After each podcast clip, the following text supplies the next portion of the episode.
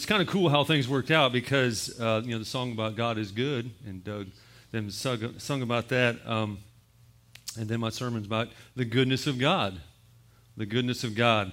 And the Lord put this on my heart a long time ago, several months ago, and uh, it's kind of interesting too because we've kind of me and my wife have come across some people and couples and different things because uh, I shared this with her, kind of my my understanding of this. And I think the Bible is kind of you know challenging us, and uh, to be able, able to kind of bring this up and say, hey, man, the goodness of God should lead you to serve Him and live for Him. So I want to try to bring this to you. Hopefully, be a blessing to you, and God will be pleased. Amen. The goodness of God. Um, this kind of little saying here says, though the goodness of God is considered one of God's attributes, it is well described his very essence and thus it is the sum of his nature and character too. So the goodness of God, it is, you know, and get all that theology, theology stuff and all the books and all that. You know, they, they have terms and names and all. But um, God's goodness, the goodness of God, is kind of like an umbrella. Though it is one of his attributes, it, it's like everything falls under God's goodness. And there's actually kind of several spokes, you might say, that God's goodness is kind of revealed.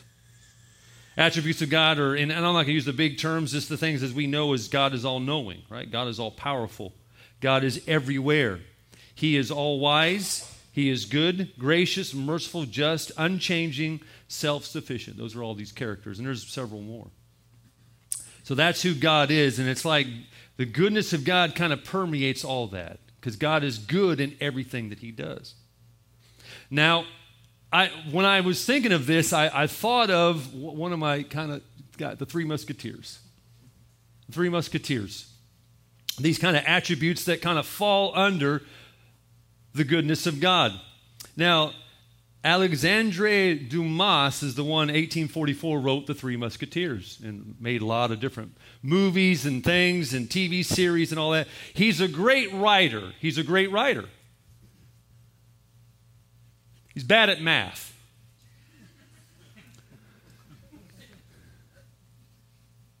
Three Musketeers. But see, there's these four attributes of God that come under the goodness of God. And we like three of them, but there's one we just kind of don't really like too much. But it's considered the goodness of God. And so when we, we look at this, I want, I want to bring this up and kind of remember, think about that. That kind of one part of God that we don't like to consider, that that's God's goodness. But it is. In Exodus chapter 33, it says here, it said, and Moses, that is, he said, Moses said, Please show me your glory, talking to God, right? And it says, Then he, then God said, I will make all my goodness pass before you. See, when Moses said, God, show me, show me your glory, show me who you are, God said, I'll show you my goodness because I am good. That is who I am. It, it permeates all of who God is, God's goodness.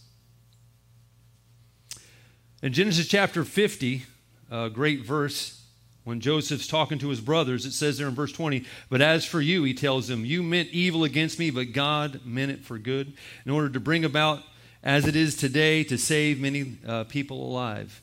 See, God is able to take the evil things of this world and the evil things that are done to us, and He is able to turn them and make something good. You know, even the, even the world, even the lost world, those that aren't Christians, you see that they try to take the tragedies that they experience and they try to pass laws or they try to do measures or they, they try to make awareness. They do the same thing. They see, man, we got to bring something good out of this evil.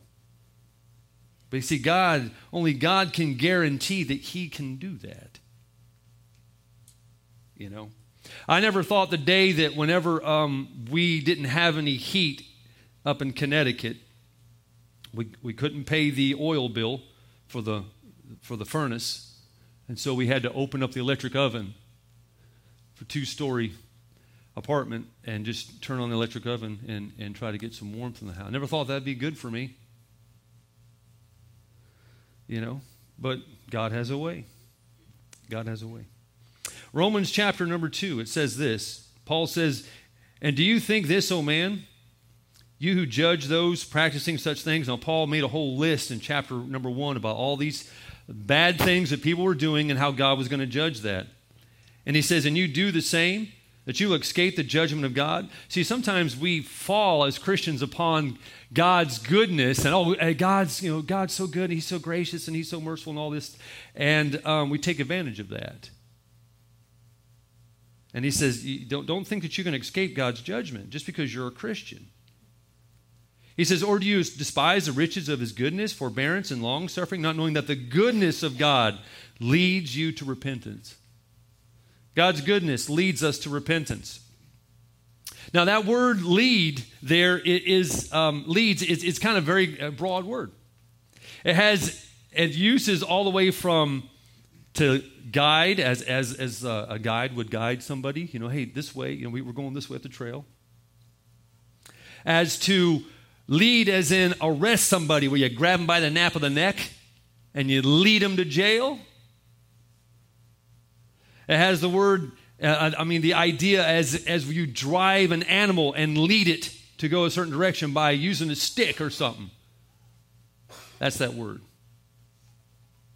Now, in my opinion, I, I think God does all of that. Sometimes God's got a stick to me. You know, that way, Casey. Sometimes God had grab me by the nape on the neck. This way, dummy. And then sometimes God just said, hey, this way, Case, come on this way, follow me. But His goodness leads us. His goodness leads us. Now, just for, for, so you understand, there, there is a difference in a Christian between our state and our standing. Our state and our standing. Our standing never changes. You know, we sung that in that song. There's a whole bunch of adjectives to describe our state. I mean, I'm sorry, our, our standing. And these things never change. I got a list of those, just a few that I kind of made for a slide. Yeah, there it is. These are things that never change. We're accepted in His sight, Ephesians chapter 1, verse 6. We're a new creature or creation. Some translations have that. 2 Corinthians chapter 5, 17. We're born again as chi- uh, children of God, 1 John chapter 3. And we're loved by God. Man, that's all over the Bible. 1 John chapter 3, 1 John chapter 4, Romans uh, chapter 8, verses 38 and 39.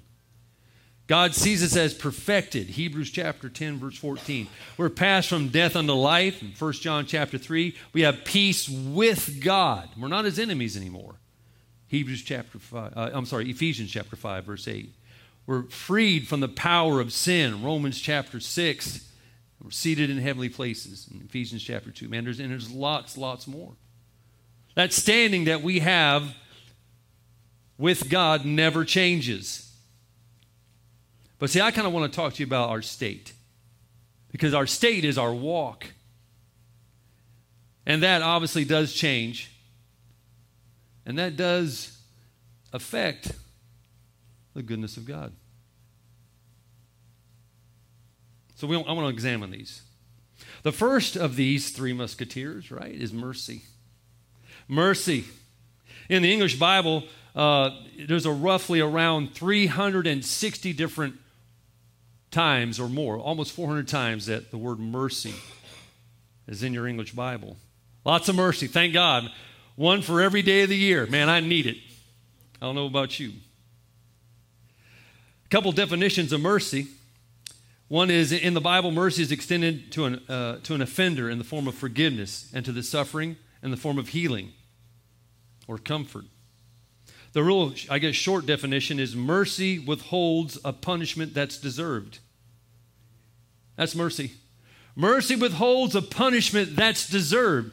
I mean, you ought to get it, but you don't. Everybody somewhere in your life can relate to this. All right? I mean, you can relate to it. My dad was my dad was a hard guy. I feared my father. I feared my father. I, I, I didn't like him when he came home. Uh, used to wish he didn't, but he did. And when I was a senior in high school, I had to go clean this rich people's house, and that's okay because they paid me to do it. And I was out there cleaning out their lawn and stuff, and I had to move their cars. I had to move her um, Corvette. She had a Corvette, like 1968 Corvette or something like that, and I had to move all that. And I was cleaning out their big old driveway, and uh, I jumped in my dad. Called it the Smoking Ghost. It's a 1971 Ford Galaxie, uh, big old white thing, and it did smoke when you drove it. And uh, so I jumped in that car. I opened that door and looked back and make sure I'm good. And I started backing up my. I had to sweep underneath it because they had leaves all in their driveway, and uh, I didn't realize there was a tree right here, and I had the door open, and it crushed that door because I had the door open. Man, hit that tree. I thought for sure my dad was going to bury me in that car. but you know what? I mean, he, he all he did is shook his head. And he had mercy. I can remember that. Remember the time my two oldest sons decided they would sneak out of the house with their friend that came down out of state to meet a girl and got drunk. Not my boys, but their friend did. Called me in the middle of the night. Dad, we snuck out of the house. He's drunk. We can't get him. Uh, we, we can't get him to come back. You got to go get him. And you know what? I had mercy. We just had to talk. No yelling and screaming, all that. We just, we just talked. Mercy. Withholds a punishment that, that's deserved. And God does it all the time. In First, uh, First Chronicles chapter 16, it says there, Oh, give thanks to the Lord, for he is good, for his mercy endures forever. Now, we like that word endure. We're going to come back to that. Thank God it does endure forever. It means it, it never it never runs out. Never, never, he never runs out. He doesn't say, man, that's that's it. I'm, I'm tired, I'm done with mercy. In Micah chapter number seven, it says this it says, God is a God like you. I'm sorry, who is a God like you? Pardoning iniquity, passing over the transgression of the remnant of his heritage. He does not retain his anger forever because he delights, man, delights in mercy. God delights in mercy. What did you look forward to doing when you when this weekend came, right? Hunting, fishing, gaming, shopping, grandkids, vacation. What did you take pleasure in? God's that's that word, man. God delights. He takes pleasure in having mercy. That's the kind of God we have. In Titus chapter number three, it says this: it says, But when the the kindness and the love of God, our Savior, toward man appeared, not by works of righteousness which we have done, but according to his mercy. Man, according to his mercy, he saved us through the washing and regeneration and renewing of the Holy Spirit. And our salvation comes because of God's mercy. So the goodness of God, oh, God's mercy. It comes through. There's one musketeer. You know the second one is grace. Grace. Grace means undeserved favor. Some people say it a word of unmerited favor. Um, different kind of commentaries. It's kind of neat. They, they use the same analogy and say that mercy and grace are like two sides of the same coin. You can't have one without the other. You can't have you can't have grace without mercy. You can't have mercy without grace. so if mercy is you don't get what you deserve, then grace grace gives a blessing that's not deserved. Well, God comes down and gives grace, right? You get something that you don't deserve. I got a beautiful wife I don't deserve. Right? We have things that we don't deserve that there's no reason why we should have that God just has grace. This one guy kind of sums up grace like this. He says, Grace is something you can never get, but you can only be given.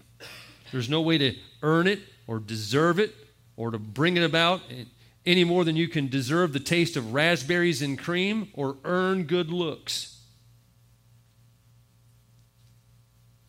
Look at some of us. I, I think we could say that. I'm sure didn't earn good looks, did we now?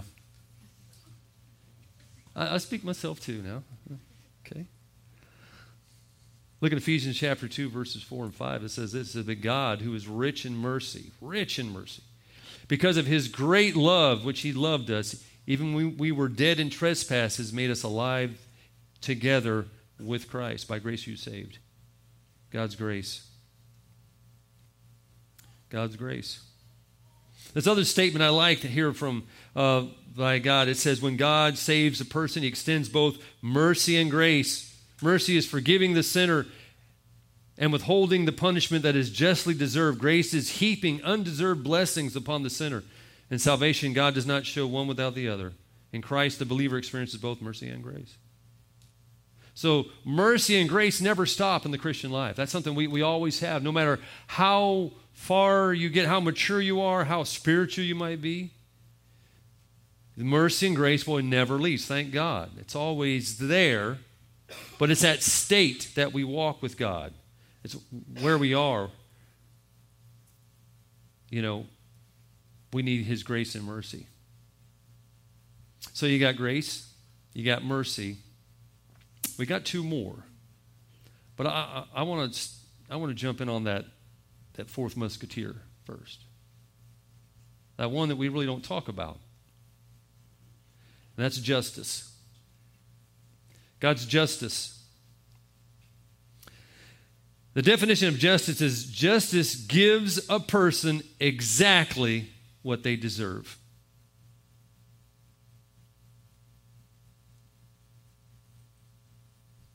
Justice gives a person exactly what they deserve. Now, we like this when we think we're the right person and they're the wrong person. See, I like God's justice then. See, I call upon call down upon God's justice when that person is driving slow in the left lane, right? I call upon God's justice when that moron pulls in front of me and slows down about 10 miles an hour, right? Or rides my tail. You can tell I got some road rage. I got a little pro- I got some trouble. I'm dealing with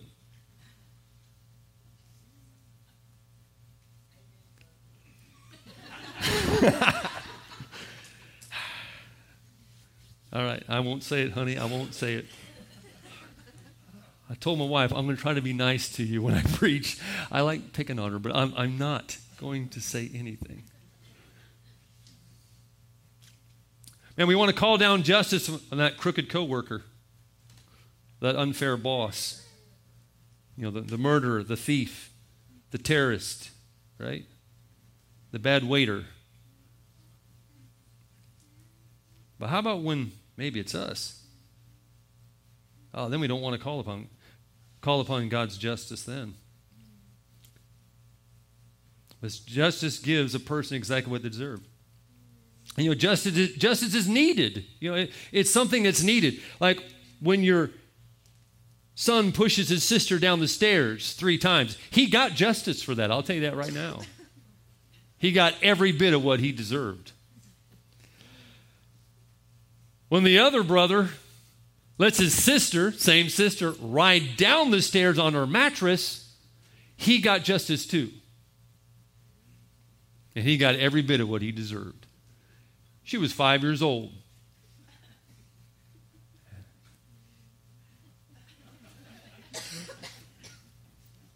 Right? Justice is needed. Paul tells the, the Colossians, he says there in chapter 3, he says, And whatever you do, do it heartily as to the Lord and not to men, knowing that from the Lord you will receive the reward of inheritance. For you serve the Lord Jesus Christ. You serve the Lord Christ. But he who does wrong will be repaid for what he has done, and there is no partiality. Now, only God knows, and he makes that decision, right? To say, it's time for justice, not time for mercy. Sorry, I can't have grace. It's time to you got to you got to get what you deserve, and and it's hard to think that that's good, but it is. You know, we give David a bad rap, but David's the one that said, "Search me, O God," in Psalm 139, right? Search me, O God, and know my heart. Try me. Wow, search me. That's examine thoroughly, right? O God, and know my heart. Try me. That's scrutinize, prove, like you test gold through the fire. Try me and know my anxieties, right? That's his doubts, his thoughts. And see if there be any wicked way in me and lead me in the way of everlasting. There's that lead, right? Either by proke, prod, or guide.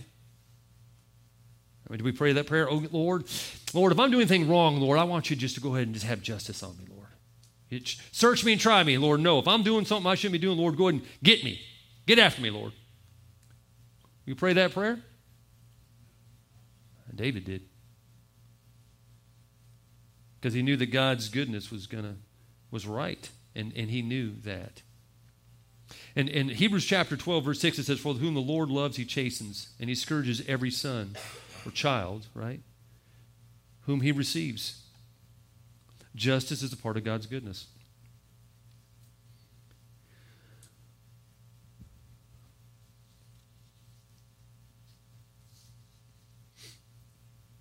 Back in my hometown, there was a, a great um, haunted house that we had.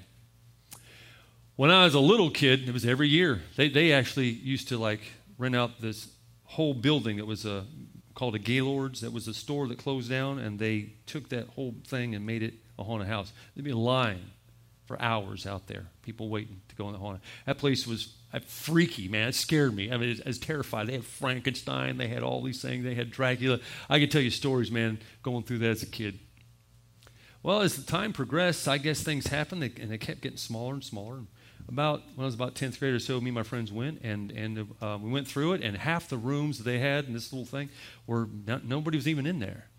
We got talking to the guy, and he's like, "Yeah, we just things kind of fell by the wayside. People didn't really show up." And we're like, "Hey, we'll help you out." He's like, "Okay, sure." So for the next three years, we got to work the haunted house. And I'd have all these crazy, they had all the masks and all the stuff, and we go in there. And as teenagers, you think about scaring a bunch of people. I got some more stories about that, man. It was hilarious. We loved it, man. We scared people to death, man. I'd, and all these kind of things, people yell and scream. Well, my senior year, I got to be the coveted Chainsaw Massacre. I did had a mask with his eye hanging down, and you got this big old cape and hood and stuff, and you had a real chainsaw. Didn't have a what's that? Didn't have a chain on it, but it was a real chainsaw. You know, it's gas power, all that. I mean, it was people were terrified. That that's, that's that is the highlight of that haunted house every year. As a kid, I remember you'd be out there and listen and hear that chainsaw going. People would be shivering. People leave the line. They just hear it and leave. I got to be the guy. So this place was small. I mean, by, by now we were in this, it was an Oktoberfest or whatever it was there in our town. It was like the, the fall fest. And so all the carnival stuff, and we had just one little kind of house. Everything was crammed into this little thing. So I got, I got a little cubby hole with a curtain, and it's a hallway. You come this way, the hallway goes that way and goes around, and it's all enclosed. And so here I am, I'm waiting, and it's got a strobe light. So people come out, and of course, I'm, I'm, I'm, I'm only 16 years old. I was 16 years old as a senior. I come, I jump out of that thing, run, run, run, run, run, run, run, run, run, run, run. Forget it. Just go ahead. go back and go. I had to have a guy come show me. he got to do a choke and all that. Oh, okay. So, so the next time I jump ran. I did. People were scared and they're running. It's great. It's great.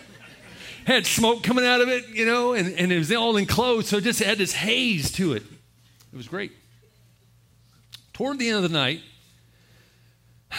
toward the end of the night, uh, you, you, can hear people coming there. You can hear them. Is he? Is he?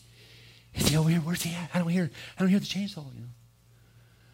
And so I hear some people come through, and I jump out, and it's a, a man and his wife. About, about kind of Doug's size and age and stuff, maybe, you know. Not that old, maybe. he didn't have a cane or nothing like that. He wasn't that old. He was more fit.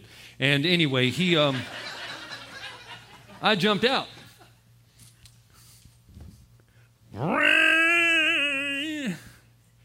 She took off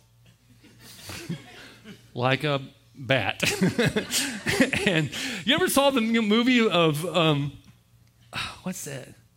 Mummy, remember the mummy when the guy got the little thing and he ran and he smacked right into the wall? Remember that guy that crawled up in? Anyway, that's what she did, man. She ran. And what happens we went on the corner, these guys had the bright idea they wanted people to crawl through some little stuff like, I guess, spider webs. So they had the ceiling come down at an angle about four feet. And she come running around there and bam, hit that thing, knocked her flat on the ground. He's over there trying to help her up. What am I doing? I'm the Chainsaw Massacre, dude. Fear me. I'm just in that dude's face. He stands up and goes, Stop, stop. He cold cocks me. Boom! In.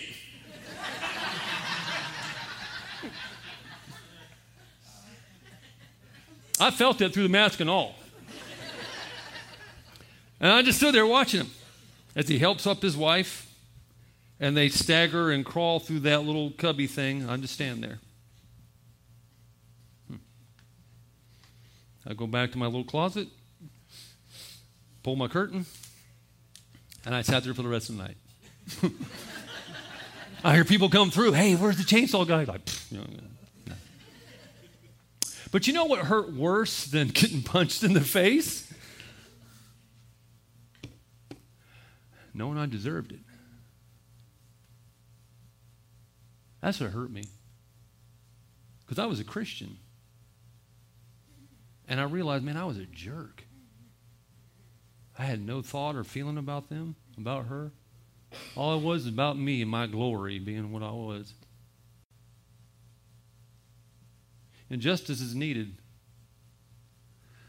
It's not nice. But God is good, even in the justice. So, mercy, grace, justice, and blessing. Blessing. God's blessings. The definition of blessing is it is the enjoyment of God's divine favor. Now, they're kind of all mixed together, right? God's goodness, mercy, grace, justice, blessing. You know, you can't really kind of, oh, this is this and that. Mm, but sometimes, believe it or not, you can. Because, see, there's some blessings that are only given in a state of obedience. See, remember, standing never changes, but your state does because your state is your walk. And there are some blessings that are only there in a state of obedience.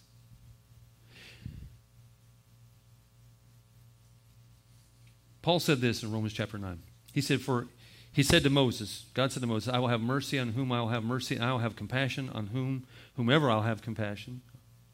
Right? So then it is not by him who wills or him who runs, but God who shows mercy. And that whole story is about Isaac and Rebekah and Jacob and Esau about that birthright, right? And there were some of them who wanted it because Jacob wanted it for one son. I'm sorry, Isaac wanted it for one son, and Rebekah wanted it for another. And, and Jacob wanted one thing, and Esau wanted another, and both Jacob and Esau went running and doing what they had to do. And God said, All that didn't matter. It's who I chose. It's what I wanted. See, God's not a heavenly vending machine. I put in the right spiritual quarters and I press my blessing and get what I want. That's not. God says, I'll bless who I want to bless. I'll have compassion I want to have. It's my choice. So, yes, it's true, God's mercy endures forever, but He can choose not to extend it. It's not that it run out, but He chose not to offer it to you. See, because some blessings are based upon your state of obedience. James chapter 4 says this You ask and you do not receive. You think, uh, he said, because you ask amiss, that you may spend it in your pleasures. Another translation has consume it upon your lust. Right? James chapter 1 says this He says, Be doers of the word and not hearers only, deceiving yourselves. For if anyone is a hearer of the word and not a doer, he is like a man observing his natural face in a mirror. For he observes himself and then goes away and immediately forgets what kind of man he was. But he who looks into the perfect law of liberty and continues it, there's that, there's that state of obedience. You stay in it, you continue in it. and is not a forgetful hearer, but a doer of the work, this one will be blessed in what he does. You see? 1 Samuel chapter 1, I'm sorry, first, uh, chapter, 1 Samuel chapter 15, verse 22 says, Then Samuel said, As the Lord has great delight in burnt offerings and sacrifices, as in obedience, as in obeying the voice of the Lord, behold, to obey is better than sacrifice, and to heed than the fat of rams. Okay, so the people thought they would save all the best when God told them not to, to give to God. And God said, I'm not interested in what you can give me, I'm interested in you obeying me. So there's a whole bunch of things. There's a whole list of blessings. Whole list of blessings that are conditional. You have divine direction in our path of life, right?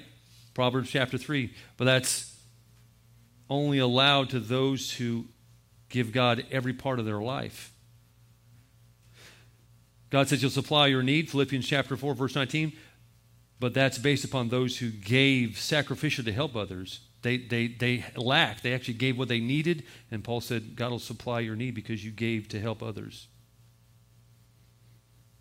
Have an abundance, in Luke chapter 6, 38, based upon, again, those because they gave and serve others, it was the condition for that. The peace of God, not the peace with God. Peace of God, Philippians chapter 4, that's given to those who are thankful and grateful in heart. All things work together for good, Romans chapter 8, verse 28, but that's for those who love God. the uh, promise of provision and protection of Psalm 23, right? The shepherd's psalm.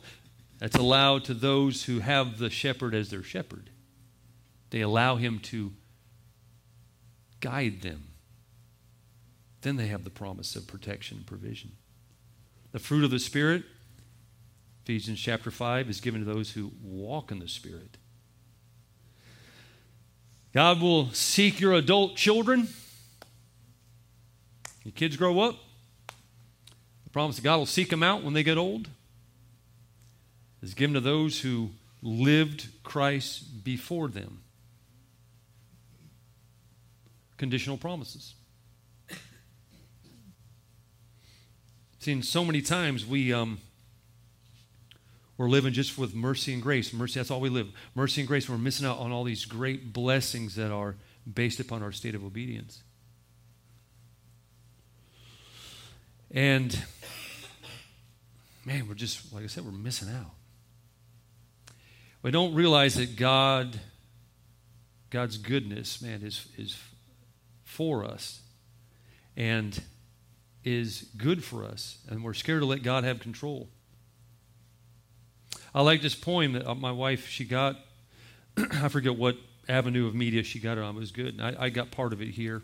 It's by Ray James. He says, uh, as speaking as from God, it says, I would have pulled Joseph out, out of that pit, out of that prison, out of that pain, and I would have cheated the nation of out of the one God would use to deliver them from famine. I would pull David out, out of Saul's spirit throwing presence, out of the caves he hid away in, out of the pain of rejection, and I would have cheated Israel out of a God hearted king. I would have pulled Esther out out of being snatched from her only family, out of being placed in a position she never asked for, out of the path of a vicious, power hungry foe. And I would have cheated a people out of the woman God would use to save their very lives. And I would have, I would have pulled Jesus off, off the cross, off the road that led to suffering and pain, off of the path that would mean nakedness and beatings, nails and thorns and I would have cheated the entire world of a Savior out of salvation, out of an eternity filled with no more suffering and no more pain. And, oh, friend, I want to pull you out. I want to change your path. I want to stop your pain. But right now, I know I would be wrong. I would be out of line. I would be cheating you and cheating the world out of so much good because God knows, He knows the good this pain will produce. He knows the beauty this hard time will grow. He's watching over you and He's keeping you even in the midst of this. And He's promising you that you can trust Him even when all feels like more than you can bear. And that is a great poem. But you know, again, that is based upon a promise of a person who loves God. That all things will work together to them who love God. Jeremiah said this in Jeremiah chapter 29. He said, For I know, speaking from God, I know the thoughts that I think towards you. That's what God said, says the Lord. Thoughts of peace and not of evil, to give you a future and a hope.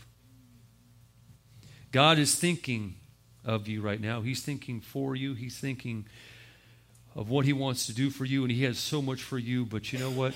That goodness of God man, just resting on the mercy and, and grace is just, just the, the little tidbits you know that you can get from God and not really sink your teeth into those blessings that God has for obedience. Of giving him your life, man, and making him truly the leader and the Lord of your walk. Man, you're missing out. You're missing out. God's goodness. Let's go, Lord, in prayer. Father, I do thank you, Lord, for this time to come and share the word. I appreciate you, Lord, using me as a vessel. And God, I know there's a lot of people here, Lord, that are struggling and going through a lot of things and um, uh, a lot of heartache, a lot of hurt, a lot of why, God, why me? But only you, Lord, can give that answer to that question. And only, Lord, you can give the comfort to know that you are working all things together for good. So, Lord, I pray you help us to be an obedient people, to um, truly to be a state of fellowship with you and to seek you, Lord, in everything in our life. And we ask this in Jesus' name. Amen.